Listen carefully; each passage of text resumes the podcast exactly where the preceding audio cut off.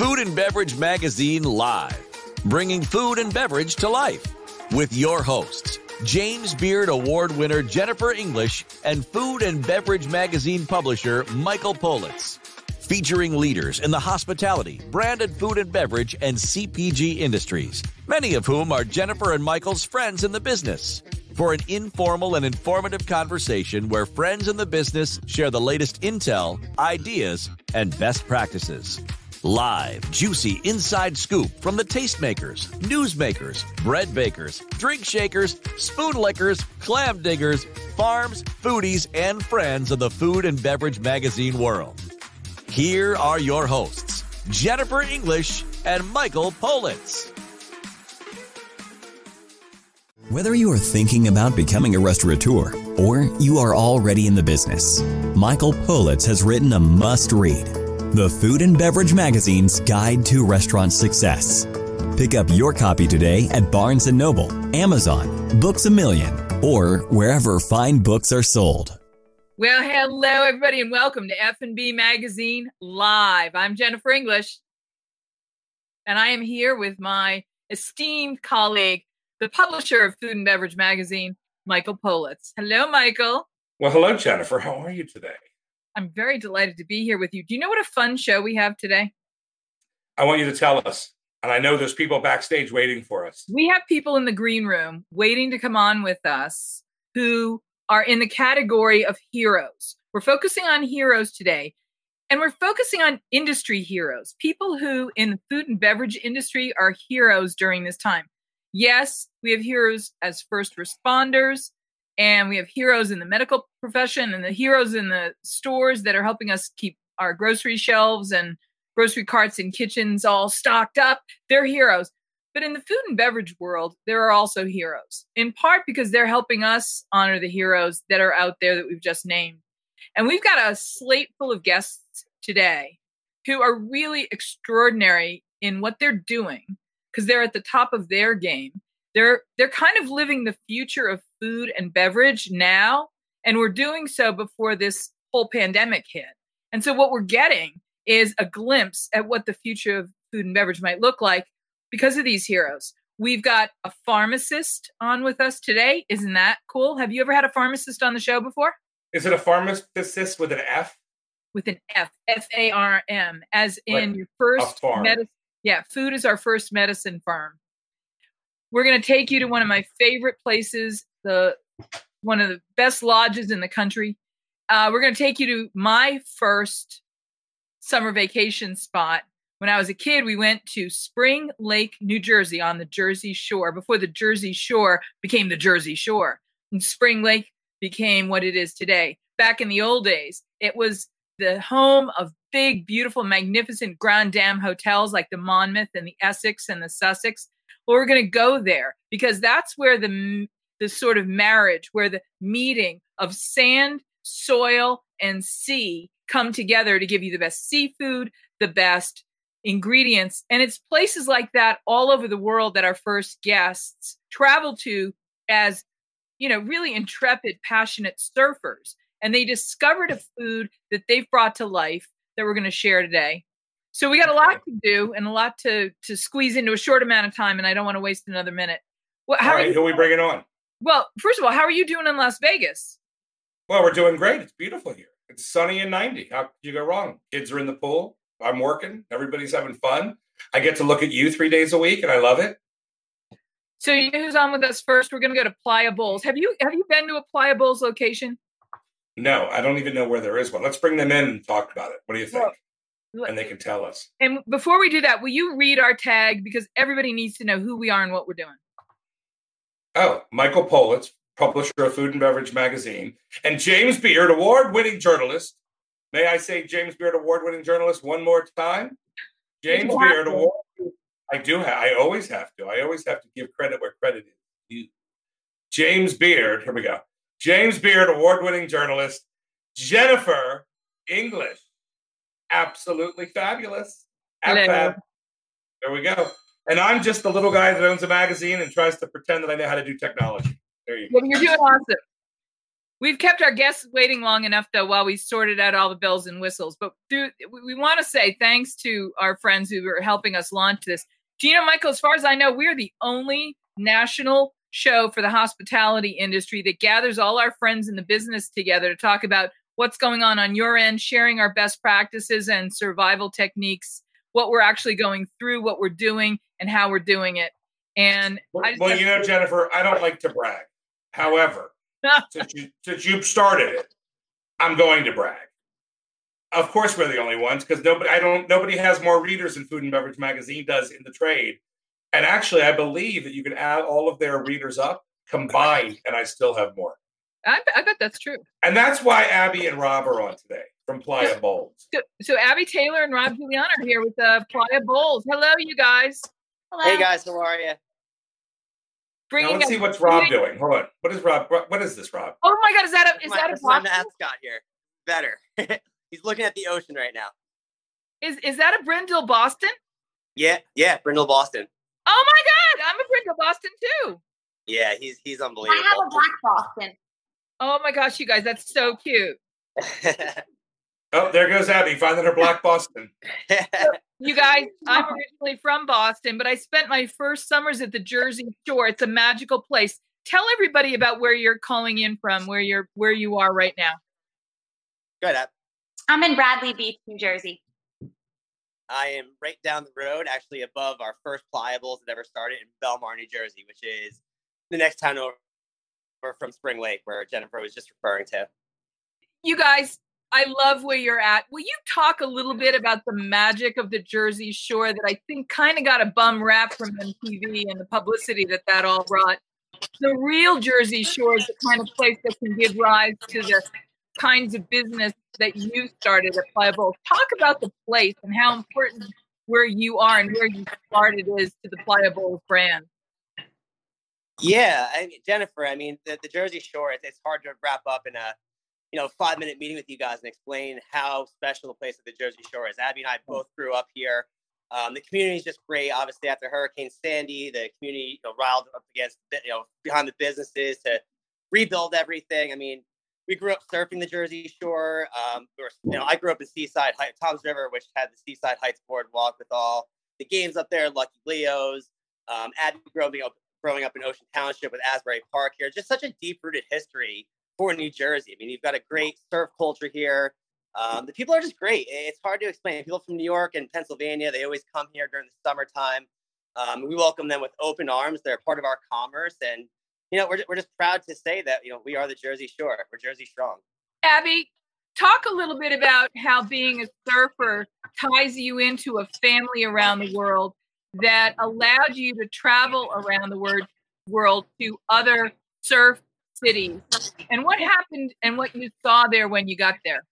Yeah, so I've grown up surfing my whole life. I've lived by the beach and um, I just am so passionate about it. And it's really become a big part of my life. And it has been for a really long time, as long as I can remember. And, you know, being a surfer, I think that you are in this like little subculture, especially here at the Jersey Shore, of all these people that are just artistic and athletic and you know like to be outside and are a little bit outdoorsy and being able to go around and travel all the spots I had dreamed of surfing my whole life and then on um, some of those trips having acai which is our main product um, it really inspired this brand. Acai has gotten a lot of publicity as a superfood. Help us understand what acai is. So just like you said acai is a superfruit from the amazon in brazil um, it's packed with antioxidants. Um, it's super good for you. It's actually really low in sugar.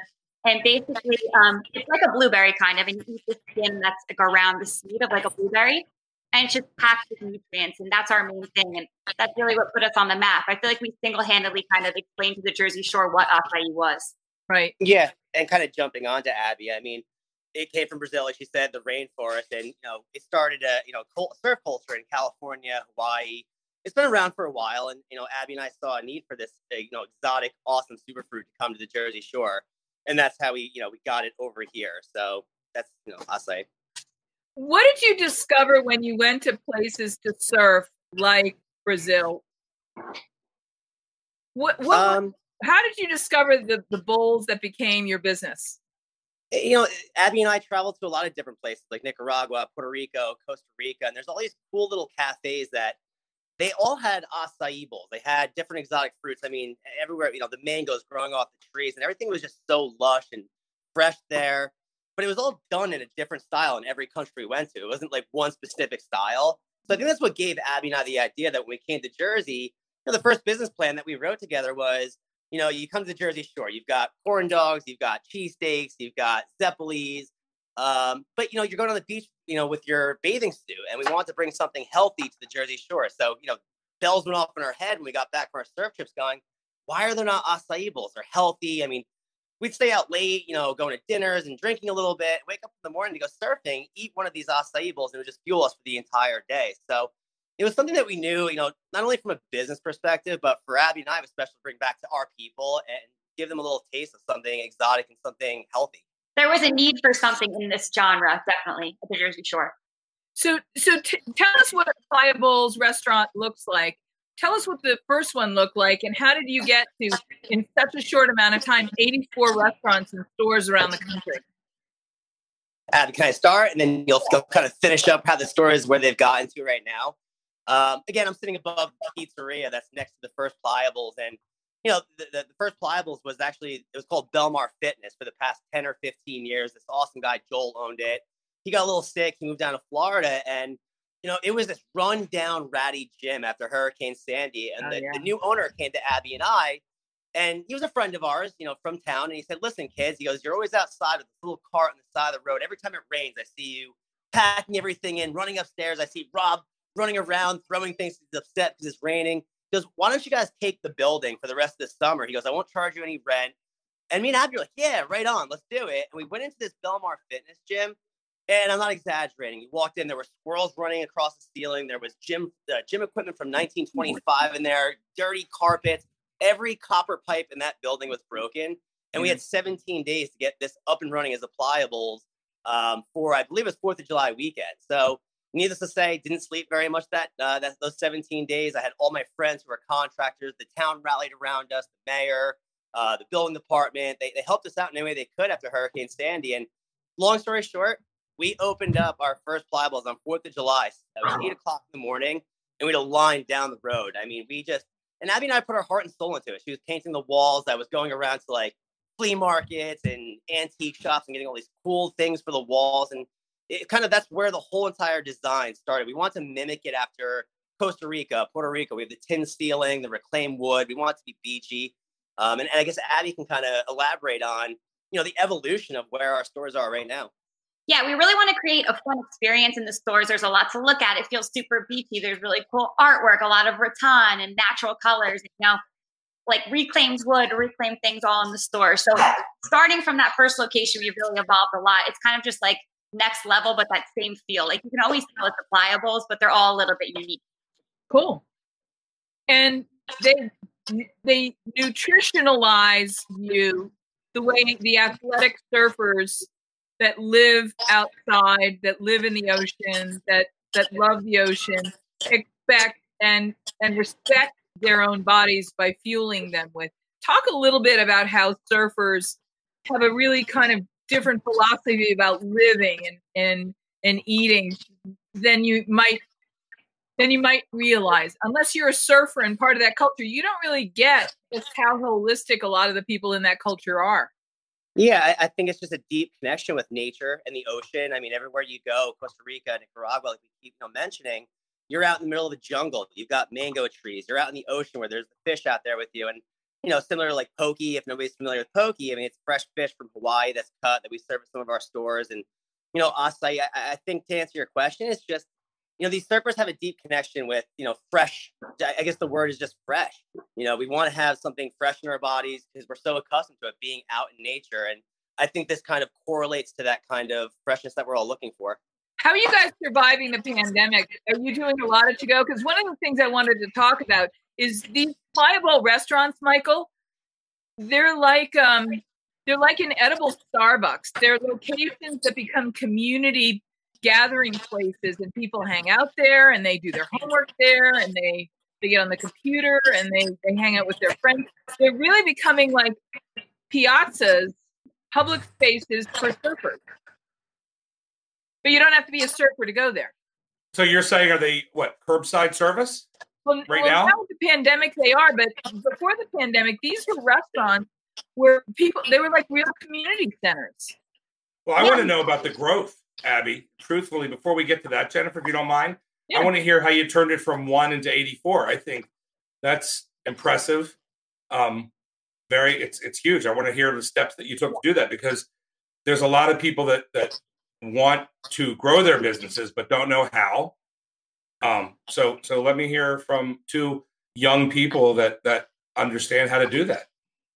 Yeah, so basically we started out, you know, just with our Belmar location, and then we sort of started branching out to places on the Jersey Shore that we knew would do well. We knew it did well by the beaches, right? So we naturally just sort of expanded that way, pretty organically.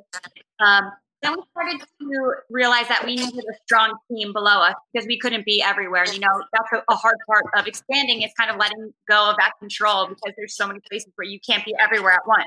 Right. So we built a really, really strong team underneath us. And from that point, it allowed us to start to franchise. And then it allowed us to start to kind of build like a better system and better processes, everything that we didn't really have in place in the beginning. We sort of did a little bit backwards, but I'm sure Rob can add to that. Yeah, I mean, everything you said is dead on. I mean, you know, I always, I use, I always use the word tenacity. I mean, I think that's what Abby and I had back in the day. We still have a lot of it, and you know, I was just relentless in the very beginning. I mean, we never gave up. I mean, we had a little cart on the side of the road. I gave the story before about you know starting you know our first Playa Bowls in a rundown gym, and from there we saw something developing. And Abby said that we were focusing on beach town, so I would drive up and down to similar pizzerias that had a similar patio that maybe we can start replicating what we were doing. Um, and it was hard. It was a bear at first. I mean, we got a lot of no's, and you hear this cliche phrase, "We never take no for an answer in business," and we didn't do that, and we just kept going and going and going. And you know, the evolution. We had a, you know, we came to the crossroads, going, "How are we going to expand further after our first or five or six stores?" You know, a corporate standpoint.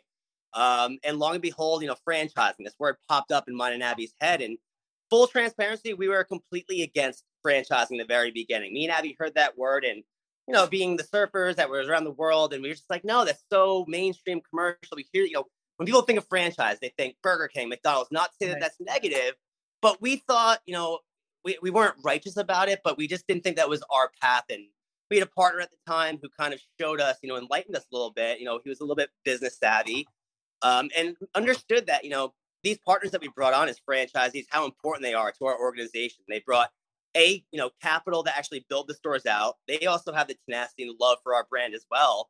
Um, Abby and I handpicked every single one of them since day one, and you know I, I guess to answer your question, you know, short answer is just you know we surround ourselves with the people that love our brand as much as we do, and I think that's what's been you know our driving success factor. Um, you know, passion, drive, and tenacity talk a little bit for us, uh, if you would please, about how you're surviving the pandemic. Ooh. um, for me, are your places I mean, I mean, are you are you are you doing to go? Yeah, I mean, we, we we've had to evolve since day one. I mean, just like this country when this pandemic first hit, it was what is going on? What is this? Nobody really knew the answers. All the way to the top at the White House down to government, you know, local officials, municipalities. Nobody knew what to do. And when we first got hit with this, you know, we were like, how are we going to survive? I mean, it was first panic, and then it was okay, mm. reassess the situation, stay calm. You know, franchisees were demanding questions, you know, answers from us. We didn't have the answers. So we just had to pump the brakes a little bit and say, everybody give us some time to evaluate the situation. You know, we're a family, we will take care of you, we love you. Same thing for our customers and our employees. You know, let me back up. Our franchisees, our customers, and our employees were all demanding answers immediately, and we didn't have them. So for a, you know a young two young business owners to not go through this before it, it took patience. And you know we had a great team that surrounded us from my vice our vice president our cfo and we just devised a plan and we just went with it every single week. We didn't think too long term you know i know a lot of you know restaurants right now are thinking six months to a year to 16 months. I'll be honest with you i, I think we're focusing more on the short term right now and not focusing so heavily on down the road. I mean for us it's just getting through this right now uh, Michael, you said before about Playa Bowls being like the new cafes or the Starbucks. You both said it, and it's true. And I want to I want to bring that back somehow, some way. But we might have to just evolve into what this pandemic's brought for us. Yeah. You guys seem to have a sense of where the future of food is going to be. Um, and Playa Bowl seems to be a glimpse into a crystal ball of the food of our future, whether it's superfood, whether it's the kind of holistic, healthy, kind of uh, bright, delicious food that you make. Um, talk a little bit about the food at a Playa Bowl restaurant and what it is, and what's this? What's the flavor philosophy you guys have? Abby, you want to take that? Yeah. Or I, I mean, I can. Go ahead, Abby. we serve um, a lot of superfruits. So we talk about acai is our main thing. Acai is a berry from Brazil. It kind of tastes like a cocoa berry. Um, it's really light and refreshing. It's delicious. Um, another product we serve is pitaya, which is um, a pink dragon fruit from Nicaragua. Um, sort of has seeds like a kiwi, but kind of tastes mild. Oh, um, oh, is that one of your bowls? I love it. Yeah, there yeah. Um, that's pitaya. Oh yep. wow! What is all that beautiful magenta color? Is that the acai? That's the pitaya. So, so that's the natural. That is the actual natural color of the pitaya fruit from Nicaragua. So talk about what that bowl in front of you. I mean, that there's a Playa Bowl for everybody. What's in yeah, that? I, again. Talk us through it. What are the layers? Uh, so the layers you've got. We always put granola on the bottom of our bowl, which our granola is absolutely amazing. Um, then we've got our base, which we've got five different bases: coconut, pitaya, acai, banana, um, and I'm missing one other one, Abby. Which what's the one I'm missing right now? Green. And the green bowl, which has kale in it. And then we usually, you know, the cool thing about Playa Bowls is, I mean, we've got our set menu where any, you know, I think we've got a close to 40 bowls right now where they're set menu items, but a lot we allow any one of our customers to modify any one of the bowls. Some people don't like coconut flakes, some people don't like bananas, so you can always modify your bowl at Playa Bowls. Um, I would say our number one selling bowl, like Abby said before, is, is the acai, hands down. It, it is absolutely the most amazing fruit. So it's pitaya, but acai is by Rob. Rob, is that base? Is that like a creamy yogurty base, or is it what? What is the what is the agent that sort of makes that all blend like that? It's just the fruit, and I can't tell you guys the secret behind Playa Bowls how we get that consistency. If I did, oh, okay. I love it. No, I it really, it. it really is just it's fruit. We put coconut milk in it. Yeah. Um, we blend it up, and a big thing for us at Playa Bowls is consistency. You know, giving yeah. the best quality product to every single customer. I mean, it's a frozen product. It, it, you know, it's sensitive to different temperatures out there, so that's something we heavily focus on. I love that. You guys, this is amazing. I, want to talk a little bit uh, about the future of Playa Bowls. I know that you guys have a, a bunch of restaurants ready to, to open up, and then the pandemic hit. Talk about that, and then what tips do you have for small businesses surviving this? See the silver lining in everything. I mean, that's it's awoken me up in the past 45 days. There is just a silver lining behind everything. Um, what I noticed, I've got two brothers with families, nephews, nieces. Abby has nephews, uh, nieces. And what I saw through the pandemic was families actually coming together every single night and eating dinner with each other for the first time in how long? 15 years. I mean, usually I see my nephews playing video games during school. And it was just cool to see yeah. them on Facebook and FaceTiming them. And for Playa Bowls, I we, we kind of looked at that and I, and then you know, we were saying before how we're a cafe. I always see families coming into Playa Bowls. I see a dad coming in with their daughter. I see the mom with the son and daughter coming in. And this was, you know, a, a silver lining for us was let's focus on the families this entire pandemic. And I think that's going to, you know, carry on for the rest of the life of Playa Bowls. Yeah, we, we've launched, we've launched actually a family pack that people can order and make Playa Bowls at home with their families. I know everybody's kind of looking for ways to occupy their families right now and spend time together. So they can order packs and um, we sort of supply them with bases and toppings and granolas, and they can have a little activity to do together, which is pretty cool. We love that. Yeah, it's available on the website. It's awesome. Yeah, it's talk really cool. About, talk about the heroes in your communities that Playa Bowls is uh, is recognizing. Um, countless heroes. I mean, in every genre and every aspect. I mean, that's something during our weekly meetings that we talked about. I mean, who do you define as a hero right now? You've got the frontline workers, which we've all seen on TV. We've got EMS, firefighters. You've got our employees, our own employees being heroes, our franchisees that are going into the stores, grocery store workers. I mean, the heroes are just surrounding us in this entire pandemic. Even the people that are affected the most by it, people that are at high risk and are stuck at their house, you know, the elderly. And we recognize that. So every week we kind of switched it up on who we were going to support throughout this pandemic. Um, so that that was important to us. I mean, he, heroes they came out from you know we they came out of everywhere in this entire pandemic, and that was pretty cool to see as well.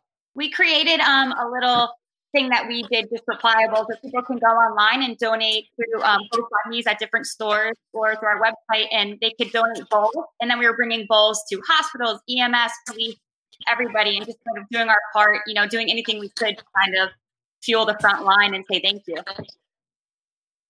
Um, if there was something you wanted to share with people about the spirit of the surf culture that you can bring to everybody that's joining us today, that they can learn um, about how surf culture is helping you guys get through this? Um, enjoy life. Every day is a wave, whether they're big or small. You, you, you, you know, surfing, whether you're professional, you're an amateur, you're going to fall no matter what. And the cool thing about surfing is you can get right back up and go catch another wave and really not get that hurt. I mean, you could get hurt, but for the most part, I mean, that's kind of the parallelism that I can put with surfing and, you know, Playa Bowls, what we've gone through is just, it's, it's another wave, another day. The community aspect of it, everybody just coming together, you know, especially within the surf community. Yeah, definitely. Um, you guys where are your restaurants located? Where can people learn more about Playa Bowls? Um, Abby runs the Instagram. I mean, we're always updating on Instagram where our new grand openings are. Um, we're expanding across the country in the next, you know, obviously we're a little slowed down because of the pandemic right now, but the next year we plan on being in Colorado, Texas. We're going west. We're in Louisiana right now, all the way up as far as Massachusetts. Um, so just stay tuned on our Instagram. Go to our website. We're constantly updating that for when our new stores are coming as well, and you know keep following us and see where the excitement goes. Listen, how big? Guys. Wait, how big is each location? They vary. I mean, we always go through this with landlords, but to short answer, we anywhere from 500 square feet, we go up to 3,000 square feet. It all depends wow. on the situation. And what if someone wants to get involved? What's the point of entry financially? Um, financially, I mean, it's kind of just you know standard as far as like other franchisees go. We've got a uh, standard franchise fee, which is around thirty five thousand dollars, royalties per month. Um, the support that we give our franchisees is probably you know unparalleled to what other um, franchisors do for their franchisees. We're constantly engaged with them. We're constantly supporting them. We've got a great team. So, you know, the, the financial aspect that's important, but for us, it's more about the support that we give everybody. Yeah, of course. No, no, but there's a lot of people right now, especially that are going to lose their don't have jobs, or they may eventually have a little savings, and things are going to get normal. They want to go into their own business, right? right. We're, we are seeing that. You're right. I mean, the past week we've gotten a lot of franchise requests, and that's interesting that you said that. We saw in the beginning of the pandemic, you know, us going down. We get close to 100 fran- franchise requests a week before the pandemic, and we don't solicit that. We don't go and post, you know, franchise with us now. We have not done that one time. It's all just natural franchisees coming to us. Right. Pandemic hit, we went down, and then the past couple weeks, you're right. After the, you know, we started seeing the light at the end of the tunnel. We're getting a lot of franchise requests now with people saying, "I want to invest in something a little different." Well, it's going to happen. And Rob, just so you know, where's my? There it is, Jennifer. Can you believe there that? Look at the book, Rob. Rob, you can walk into any Barnes and Noble or go to Amazon.com and find my book, Food and Beverage Magazine's Guide to Restaurants, in July, starting July 1st. And a lot of people obviously can look at Playa Bowls and get involved because we talk about franchising, we talk about great stuff like what you're doing. Awesome. And, uh, you know, it lets people know hey, do you really want to be in this industry, right? Like the first half the book is can you, do you really want to wash dishes and scrub grills? And do floors, right? Or do you, or, or is it that you just want to, you know, be the host and have everyone love you and come to your restaurant? Because if that's the case, don't open it. Yeah. Yeah. So there's, exactly. you know, it's a lot of hours. It's a lot of work for success, and you guys obviously put in. Now, what's your relationship with each other? Were you guys? Are you guys together? Were you together? Like, how did this? We want to know everything, Jennifer. the million I'm going to get Maury Povich in this right now, Jen. Go ahead. No, we, we, we, we were together. Um, that's how we started dating. We actually met surfing in Belmar. Um, Abby worked at DJ's, the local bar, which you're from Jersey. You know what DJ's is. I was selling medical equipment, and um, you know, we, we just we, we parted ways, but we're still great partners. She focuses on the marketing of Playa Bowls. I do more of the back end operations of the business, and it's just a great marriage together as far as the business goes. Oh, you said the word marriage, Rob. That's bizarre. Right? I know that was a little that was a little faux pas, right? You can't put those two together. so obviously, Jennifer, I just want to say from the way Rob described that, she broke up with him. you gotta you gotta call me on air like that, huh? you know, That's... you know, Michael, if you start talking like that, people are gonna think we're still married. Oh yeah, could you imagine? My wife let's wishes. Let's turn the tables. my wife wishes Jennifer and I were married. Believe you she would love to get. Gorgeous his wife. He has a gorgeous, talented. His wife is one of the most acclaimed painters and artists in the world today. He has amazing oh, wow. shows that sell out. Hey, you guys, um, we were talking kind of. Do you have any playa bowls in Las Vegas? No, we don't. Yeah. Not yet. Right. Not, not yet. I've got a few friends that live out there that, you know, that's the thing. Abby and I get requests every day, and they're like, if there's any sector of this country that's unopened with us, they're like, you need to put a Playa Bowls here. And that's the cool right. thing for us as we expand.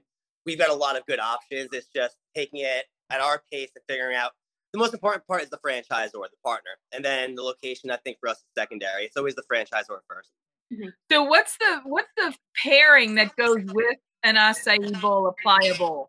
What kind of drink, what kind of beverage do you marry up with the bowl itself?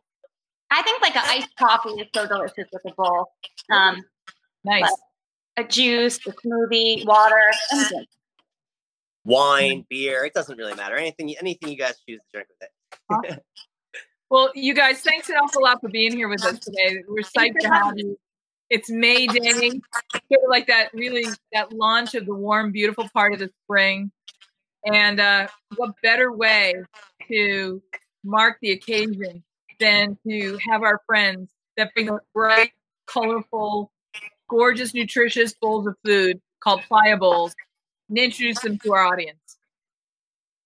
Cool. Thank you, guys. Thank you. All right. Thank, thank you. Thank you. Thank you. Thank you. All right. Bye bye.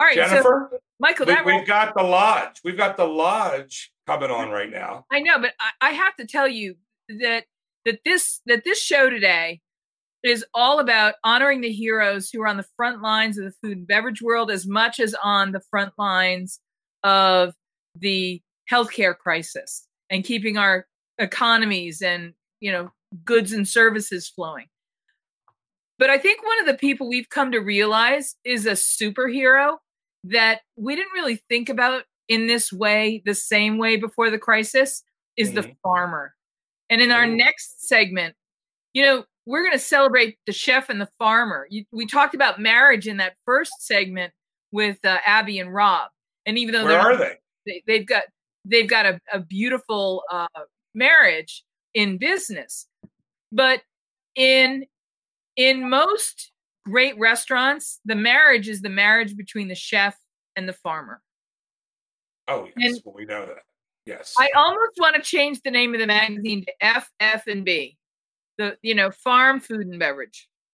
Well, I'm glad you don't have the decision making power to do that because now they were just on Jennifer. Now we lost the, the lodge. so we're gonna we're gonna uh, we're gonna uh, uh, they're back on right now. Oh, they're back off right now. Josh Tomson. Which is and, bizarre to me because I had a very close friend named Josh Thompson. Was he a chef?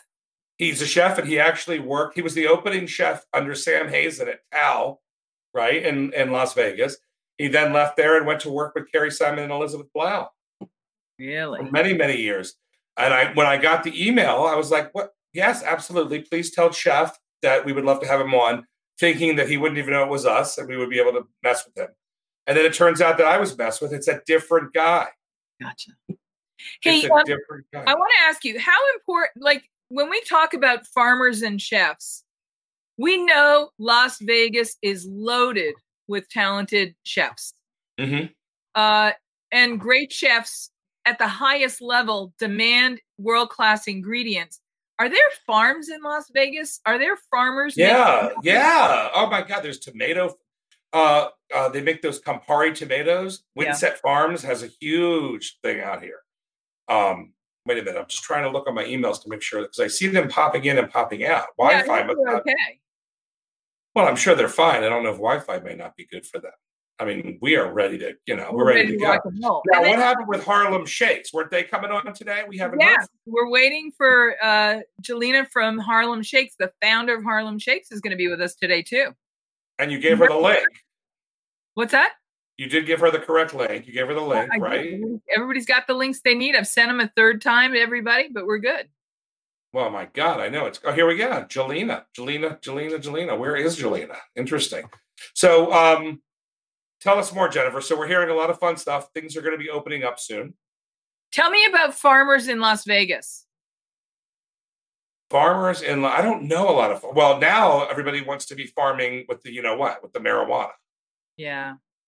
And you know that's look. We just we're getting late late entries about Playa Bowls. Look at this. People are still they want Playa Bowls. They want more Playa Bowls. They looked really good.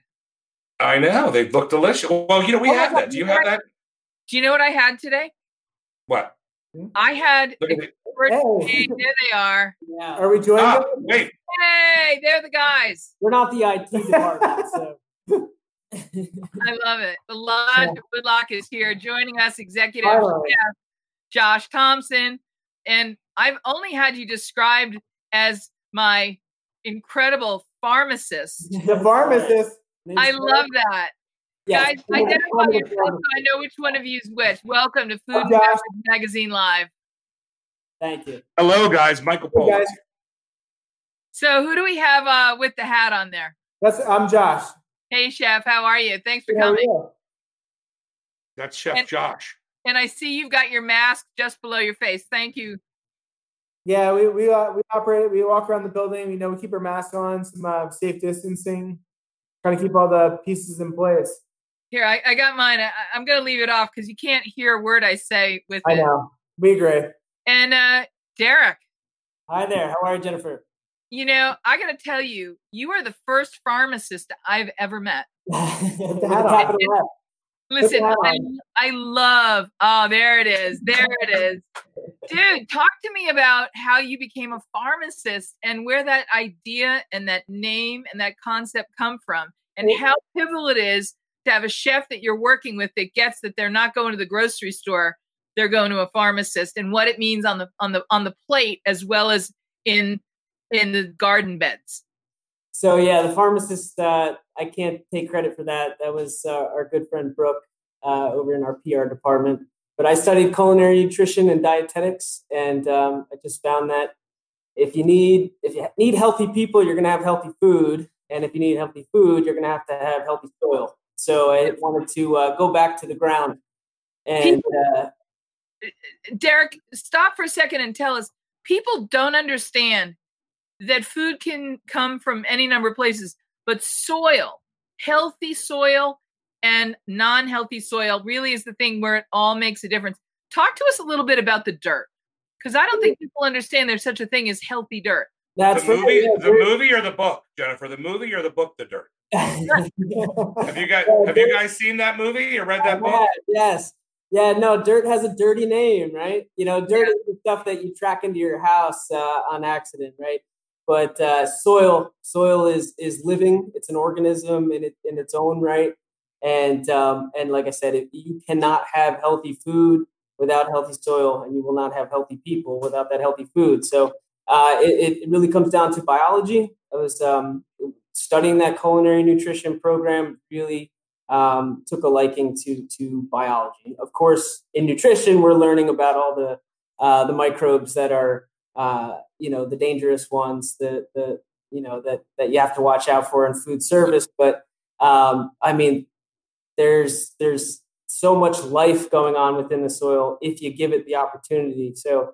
Um, you know, we're soil builders. We're not, you know, we don't look to grow good food we just look to have healthy soil, and then everything else above that, uh, you know, seems to just work.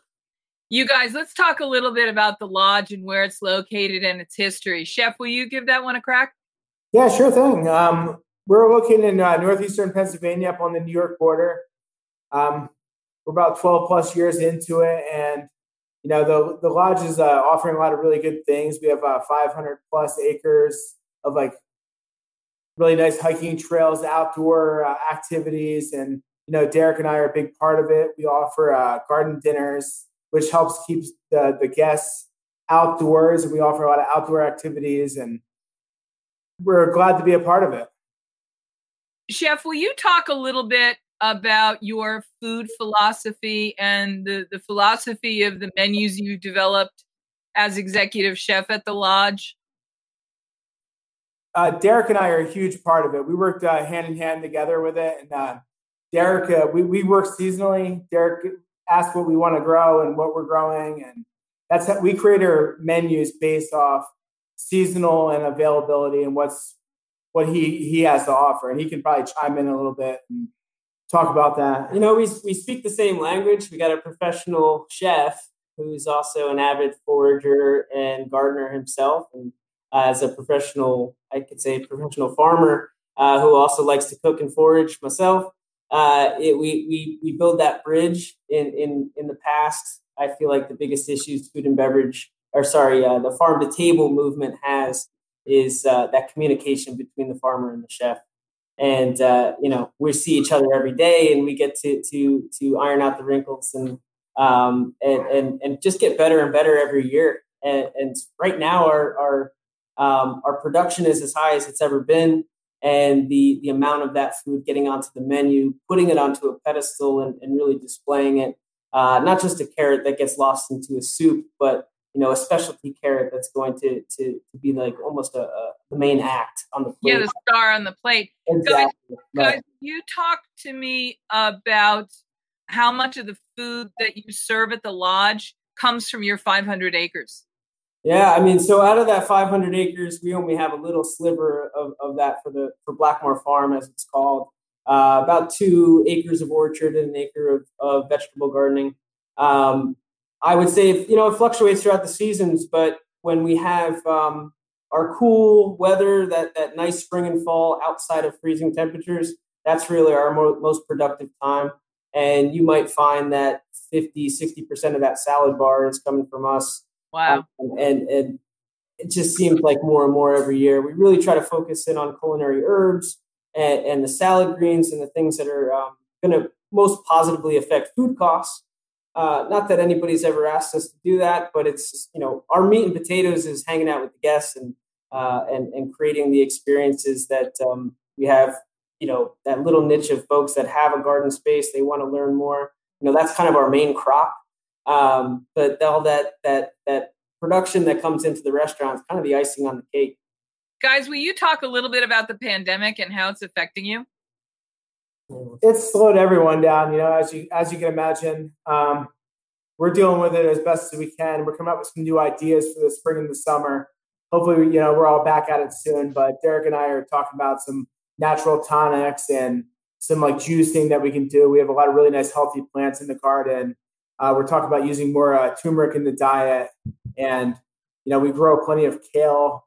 Um, one of my favorite crops is Claytonia. I had to throw that out there. It's miner's lettuce. So Derrick grows plenty of that for us, which wait a minute, not not Claytonia. Yeah, Claytonia. The great oh uh, Gosh. As a far, as a farmer, I loved it when I found out found my chef who loves Claytonia. As a farmer, I know that in the five minutes, Claytonia's probably got about four or five times the mass of a lettuce green, a salad green. Uh, you know, your typical lettuce leaf.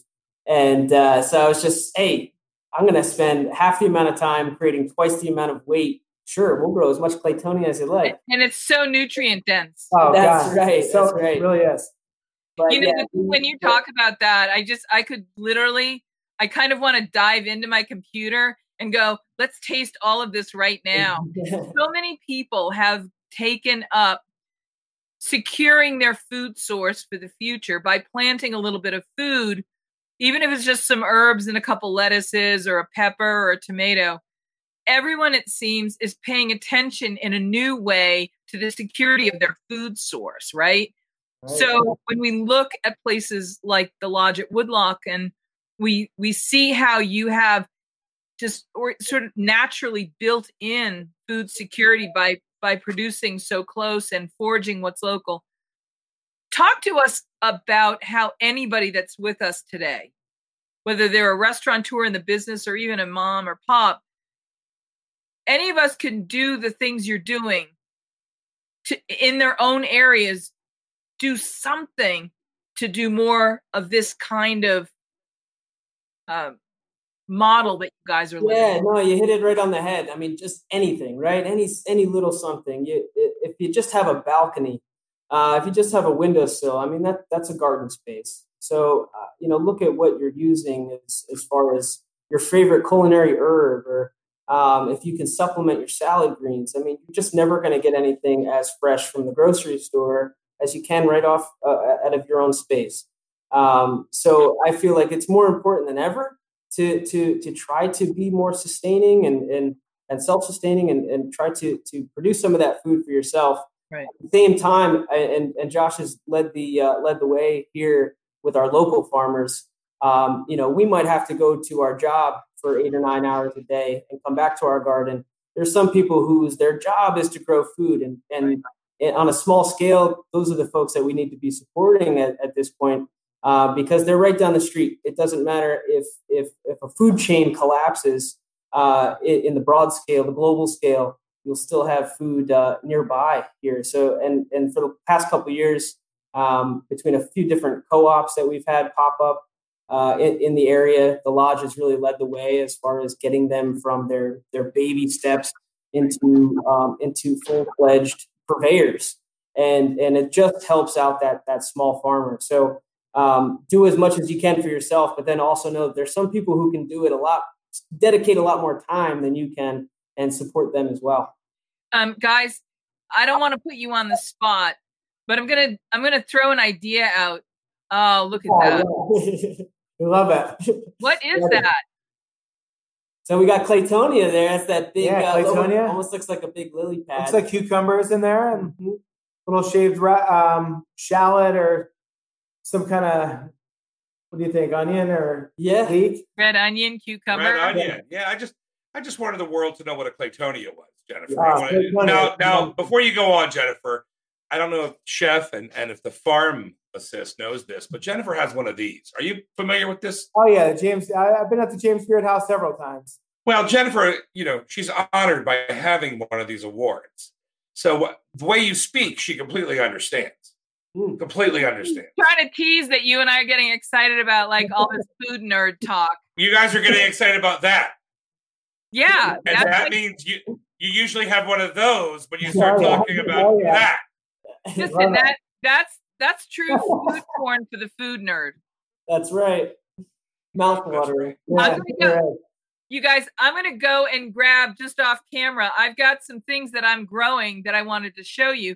But one of the things I was going to ask you, will you come back and do a live workshop with us to oh, teach people at home how to take the food scraps that most of us throw away and how just with a little dish of water we can bring them back to life? Things like the roots of our bok choy or the roots of our celery stalks. You know, you just take that bundle that most of us just chop off and throw in the in the in the trash we should throw it in the compost. But even if we don't throw it in the compost, we can actually grow something with it. Talk a little bit about how important that kind of nothing goes to waste mentality and how much food seed we actually have in our daily food lives. Yeah, it's um, you know, the biggest uh, issue it, it, within food service. I mean, generally, uh, is food waste. And, and over here, we started the compost operation about five or six years ago, easily getting about 200, 250 pounds of food scraps a day uh, delivered to the farm. And as the farmer, ah, I just love it. That's everybody else's excess coming to us, and we're uh, we're in the in the green as far as as fertility goes. And um, you know, before it ever hits the compost pile, you got to make sure that you've done everything you possibly can to uh, you know, to get those nutrients out, to get those flavors out.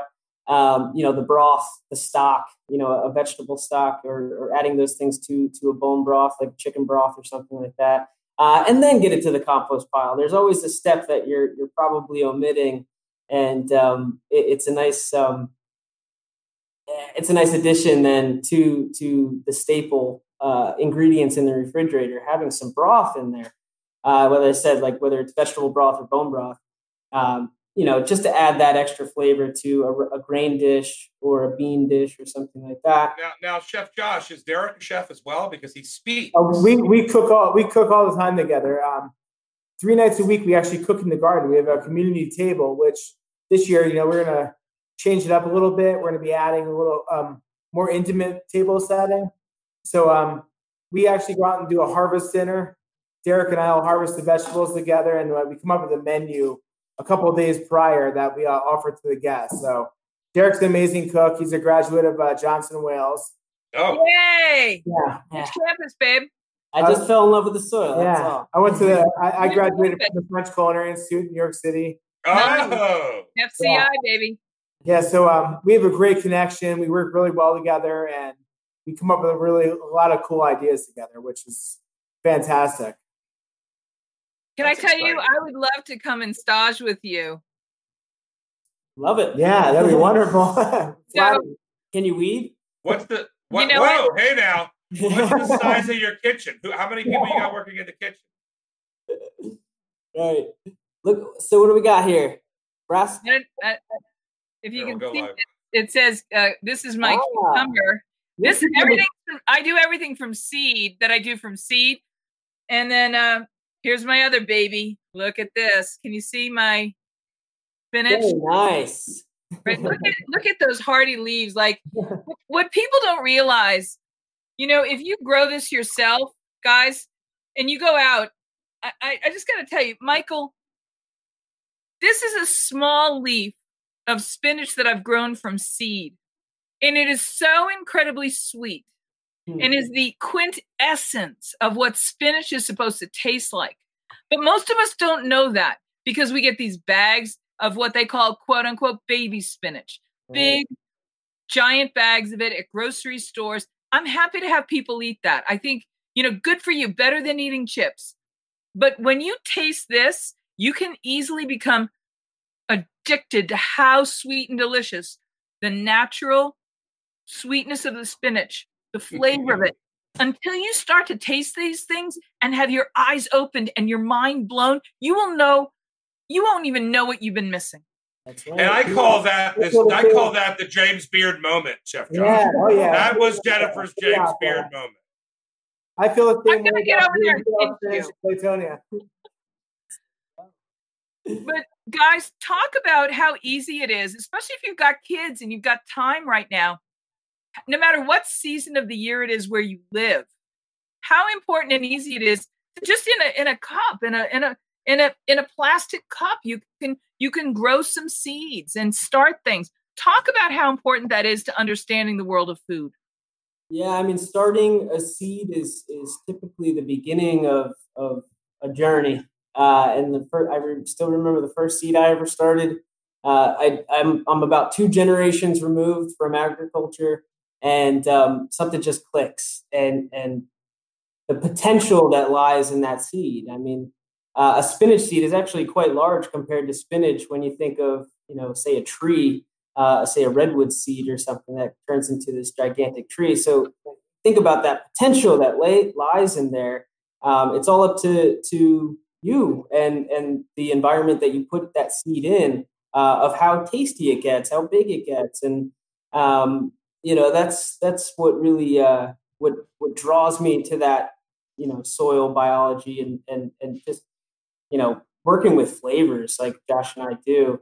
Uh, there's some times of the day that are better to harvest those those kale leaves. And if we get a nice frosty de- night, uh, you know, 36 degrees, I'm going to come right at that kale the next morning and get it right to Josh uh, because the sugars are concentrated and it's going to taste way different, you know, six, seven hours later at, at one o'clock in the afternoon. Um, so just, uh, yeah, it's, it's starting that seed is, uh, is going to get you uh, hooked. I mean, it's, it's, it's, it's addicting for sure. Chef Josh, I want to ask you, what's your philosophy of flavor?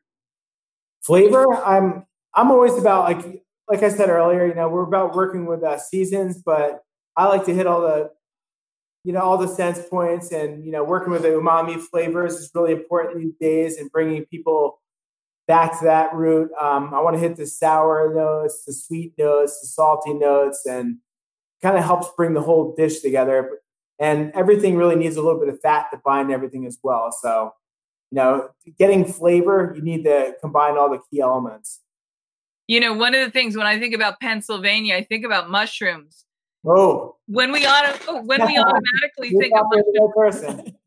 a lot of people will think Morels in the Pacific Northwest. Right. But uh, I know you guys and in Pennsylvania and in the in that middle area where there's a little bit of mountain going right. on, uh, a little bit of woodsiness. Uh, if you're talking hiking trails, you're talking about perfect Mushroomville. And this time of year is actually a great time of year for mushrooms. Talk a little bit about that. I'm I'm actually like when you when you said that I'm coming out of my skin right now. It's just like crazy because I've been waiting for weeks and I'm waiting for the right weather and now like we're getting this ton of rain and the other day I walked down to the garden and I see Derrick and his crew composting and uh, we're out there like spreading some mulch and I was like he better not be spreading on my my spots at the moment. so it's it's really funny that you brought that up. But we have some uh, we have some great spots and hopefully uh, Derrick hasn't seen me in those spots yet. That's right. He's like a ninja out there. well, people, you know, it, it, it's like treasure hunting because because golden delicious is hiding in plain sight. True treasure hides in plain sight. Right. But foraging, uh, one of the last things we want to make sure we talk to you about is foraging because people all over the country have different things based on where they live. Right. You can forage citrus in the desert southwest where we are right this second. Hmm. There are oranges, lemons, limes, and grapefruits. Literally, you can walk down the street and there are trees and you can just pick it and, and enjoy it. The kumquats are just insanely sweet oh. right now. Like literally, I walk across the street and I grab a kumquat and I'm like excited. Talk about foraging and the ideas of foraging and the principles that you can share with our audience to go do a little safe foraging where we are. Safe foraging in Pennsylvania, you really have to know your uh, need to know your plants a little bit, though. Um, you know, I've been picking some uh, wild daisy. I pick oyster mushrooms. I pick chanterelle. All, all these are uh, seasonal based, but you know, right now we're in the season where you can go out and pick some uh, wild watercress, and morels will be popping here in the next week or two.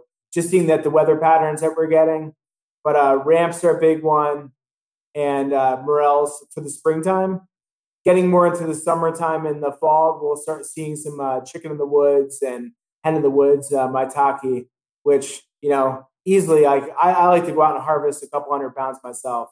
Wow. Then do you dry them? Uh, we, we use them fresh. We incorporate them in all kinds of dishes and broths and everything. And like Derrick said, you know, bone broths are, you know, not really a thing in the past, but it's going to be a thing right now. You know, it's going to be a nice curing agent and giving people something uh, nutritious to go back in their body. That's awesome. And to my to my first pharmacist, Derrick, I, I gotta turn to you and, and say, is the rhubarb coming up yet? oh yes, one of my favorite questions of April. Uh, but I guess now we're May. But yes, uh, it's it's just starting to um, to really stem up, and, and we'll be looking for our first nice. over yeah. here. You know, spring, spring started early over here in the yeah. Northeast. Uh, and then and then Old Man Winter stepped in uh, for the last two or three weeks and made sure that uh, he was still recognized. And uh, so it slowed down things a little bit, but it looks like smooth sailing from here on out. Uh, I love rhubarb. I cook it, and I like that'll be my lunch some days. I just if, if I have access to fresh rhubarb, I'm so happy. Yeah, same here. What do, you, what do you make with it, Jennifer? What do you make with rhubarb? Honestly, I have only had rhubarb honestly, pie. I take, I take a small pot and I will uh, clean and uh, chop up some uh, rhubarb just as it comes out of the garden. I'll cover it with just a little bit of water and I'll put in maybe one spoonful of sugar and I'll cook it down.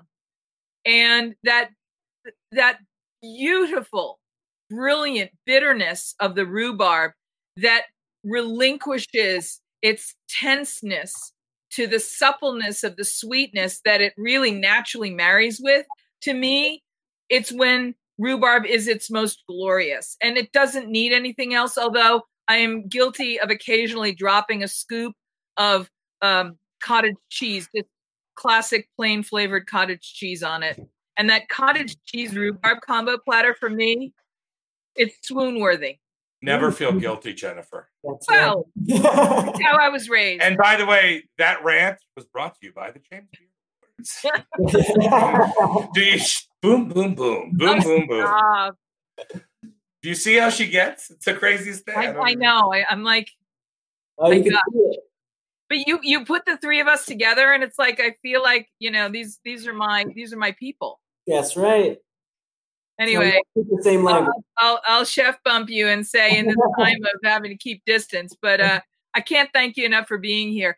Have you got oh, events that you think uh, if we if we are all on track to come out of this, what's coming up for the summer months?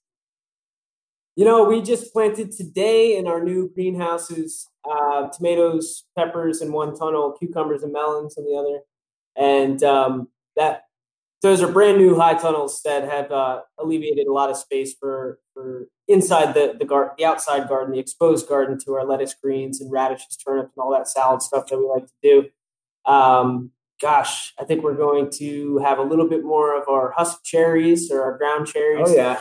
Um, you know, right now it's uh, just trying to keep up with all those those wild edibles that uh, Josh had mentioned. Uh, that Are you growing any tatsoi? Tatsoi, we uh, we're doing a bok choy, uh, a purple bok choy. We have a joke around here. If it comes in purple, we're gonna uh, we're gonna try to grow it. And no, uh, tatsoi, the green, the peppery green tatsoi. So we have a baby tatsoi within our salad mix, um, and and you know the uh, Hon Tsai Tai, bok choy, all those Asian cabbagey greens uh, we, we grow quite a bit of. They're cool loving, and in Northeast Pennsylvania, we have quite a That's bit. What you got. Well. Yeah, and, really well. and, and, I don't know that you uh, heard the question when I asked him. Which which uh, Johnson and Wales campus did you graduate from? Providence, Rhode Island. Nice. You know, I'm a native New Englander. Oh, really? yeah, I love that school. I love that campus. Way to go. Very cool. Yeah, that's bomb. Up on Federal Hill. There you go. That's right. That's oh, awesome. there. I never got to dine there, but I heard it's great. So, if there was one food from your region, the way that when we talk about New England or the coast in, you know, Westerly or Cape Cod, and we talk about things like lobster rolls and fried clam rolls, you kind of mm. get a, a taste of something and know where you are. What's the taste that I would taste with you guys to get a sense of where you are? What does where you are taste like? What is there like a thing, like a signature thing?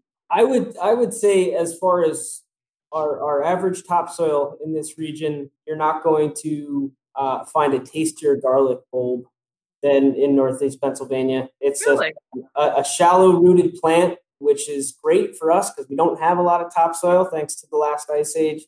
But um, eh, the farmers around here have spent at least the last 10 years that I've been paying attention really honing in on large cloved garlic bulbs with tons and tons of flavor.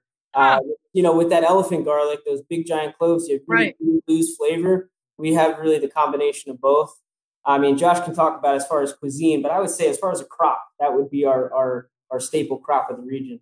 Yeah, potatoes are another big one up here too. A lot of people have a lot of a lot of uh, local farmers you know, they do really well with potatoes and um, what's John ground right now too? Those yacon. Yeah, yeah. yacon or yacon. Yacons from South America, I guess, from uh, a couple of the local farmers are growing those, and they're really uh, doing really well with the soil. Nice. But, uh, like I, I, would say, being up here and like kind of like semi in the mountains a little bit, where like we do like trout sells well, and that's kind of a big thing up this way. A lot of people go out trout fishing. Um, the shatter running up up the Delaware River right now. Oh, nice. You do a shad roe? Yeah, yeah, so you can do nice shad roe and uh, that sort of thing. And that's, God, that's so that's old school. Here. That's so old school. I know it is. totally old school. But um, I love it. You know, both Derrick and I, you know, really big in fermenting and uh, pickling. Yeah. So we we our focus is working with the garden, keeping things fresh.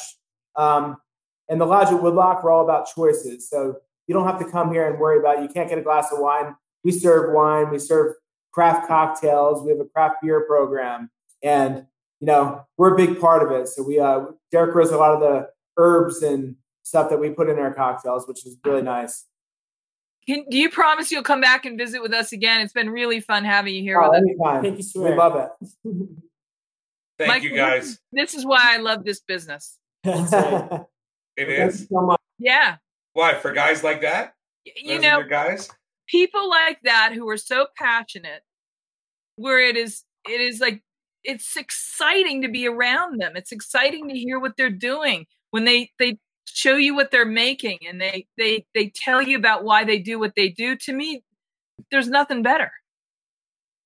I know you love that. I love the passion in your eye. It's, that's a, this is the funniest thing. I mean, for 20 years we've been friends, Jennifer, from our long first time. competitions, long time. And you're every time we go to a food competition, I'm like, okay, 10, 9, 8.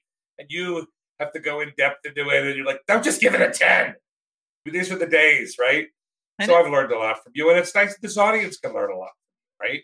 And guys like that were just on from the lodge. I mean, my God, this is the, the, the farmacist. Look at the farmacist, Derrick. Like this kid is, has been to um, culinary school, and now he's out there.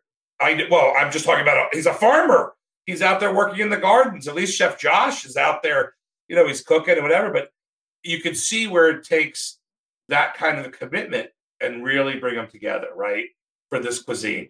And it really turns farm to table into something called farm to table versus a restaurant opening up that says we're farm to table. Well, obviously, you know, you were lettuce and now you're on the table, but this is truly farm to table. Michael, 15 right? years ago, t- if we go back to, let's just go to France. 50 years ago, you wouldn't have had to explain to anybody that the chef was getting in his ingredients that deserve to come from a farm from a farm. But what if you didn't speak French? If you were in the states and you went, so you're saying like Paul Bocuse.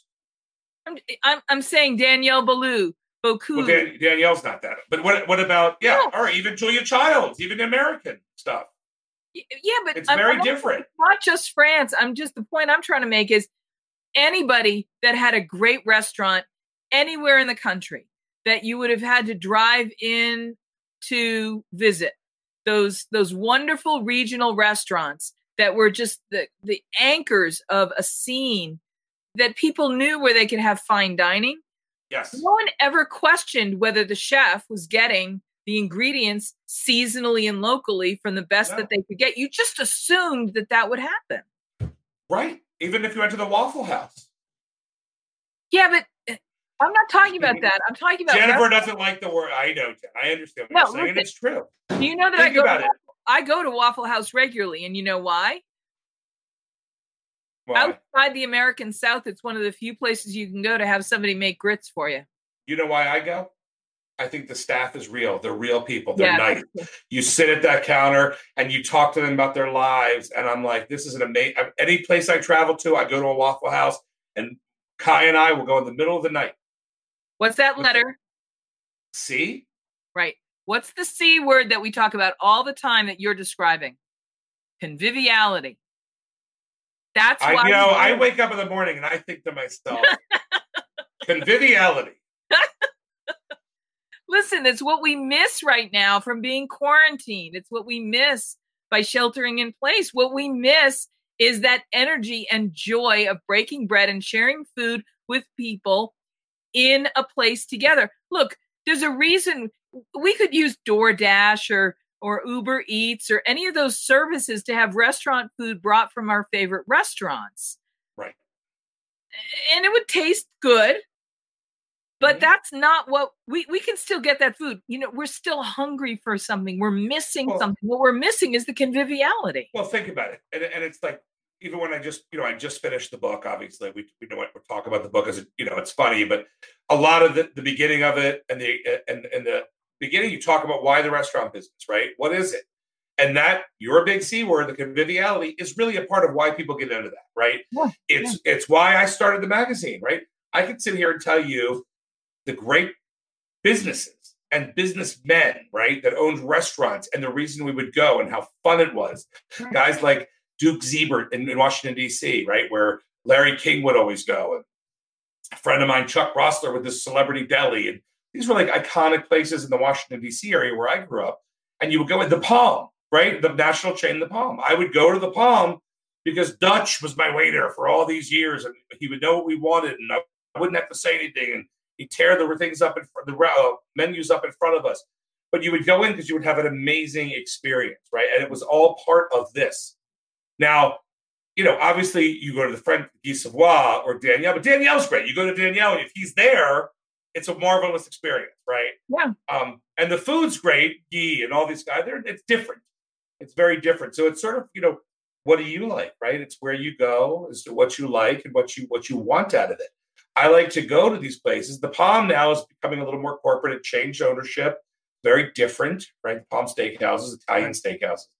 Um, it's going to be interesting to see how that conveys itself because you walk in and the feeling is different. They changed it. They they updated the walls. I mean, yeah, you've got your my pictures on the wall and everything, but it's it, it used to look like I almost want to say a it was all wood and it almost looked like an Irish pub. It was this great atmosphere. Right. Now it's a little more fine dining looking, but I also feel that that takes a little bit. You know, you don't hear the loud noises and the people, the rumblings and the bumblings of of everybody, right? So it's very different, and it, it's going to be interesting after this pandemic to see what restaurant genres truly survive, what people want to get back into. Do they want to go into a restaurant and have great food and be left alone, just order and left alone? Or do they want this camaraderie, right? Do you want to go to the guy at the table next to you and look at those fries? What is in that potato? And then the other guy talks back and it's a whole big, right? Very See, different. There are times when I want someone at the table next to me to ask what I'm having and and I get to offer it to them and they taste it and they try it and then we talk about it. And then there are times when I don't want to have any of that happen because I got something going on with the person I that see. I want to we, really focused on. Kai and I went and we had dinner at the Versace Mansion. I think it was called Gianni's. Oh, that's right. That's right. And the chef was an amazing guy. He actually moved to Vegas and he, I think he got a job out here, but he was an amazing guy. They had, it was the most wonderful caviar service. The restaurant was exquisite. They gave us a private tour of Gianni Versace's mansion, rooms, and upstairs and everything. And it was beautiful. But during that dinner, that happened. The ladies next to us, the man, the husband and wife, the woman was a little freaky. They talked to us and it got a little bothersome after a minute, right? Um, but on the other side of the table, or our table, was the owner. And he owns about 15 hotels down in South Beach. And he was, we were talking to him too. Uh, beautiful, lovely man. And uh, he, I believe he owed Jordache at one time, jeans, like phenomenal businessman. So yeah, so we had our private time, and then Kai was like, "Okay, no, thank you very much," and then we continued our meal. But I do see what you're saying. It'll be interesting to see what comes out of this pandemic. All right, Michael, what's the best thing you ate all week? Oh my god, I've been cooking up a storm. I think I made, I made crispy beef Szechuan lettuce cups for everybody the other night, okay. and it was it was yeah, it was incredible. We I made uh, uh, chicken parmesan, uh, no, eggplant parmesan, where you fry the eggplant first. I use Swiss cheese instead of Munster cheese or Parmesan. I use Swiss oh. cheese on it. It's delicious. So we've been cooking, cooking, cooking, cooking, and little the, the, the little baby Chatty, all he wants is egg salad sandwiches. What about you? What about you? Uh, I was given a big bag of gorgeous lemons this week, yesterday, in fact. And I just looked at them and I had to make angel hair pasta. Mm. And so I made mm. angel hair pasta with seasonal mushrooms, but it was a bright, light, ultra lemony sauce. And then I used the greens from the garden, and uh, it was bright Parmesan cheese, a little good olive oil, a little bit of crushed red pepper, light, lemony, delicious. Well, you know how to eat. I'll tell you that. You know. I don't. I don't. All right. So, so what do we got coming up on Monday? We'll see everybody on Monday. What do you think? well, think? yeah, you know, so Cinco de Mayo is a celebration that is a great excuse to go out and have enchiladas and tacos and margaritas. And so we actually have the winners of the World Margarita Championships with us on Monday. Doesn't that sound exciting?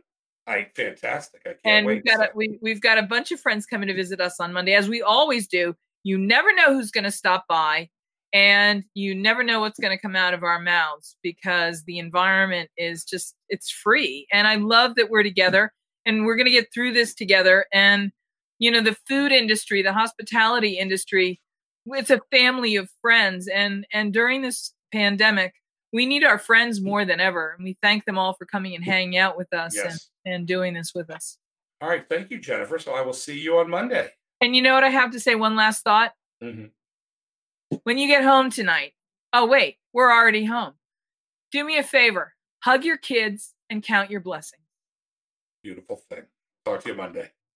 Thank you.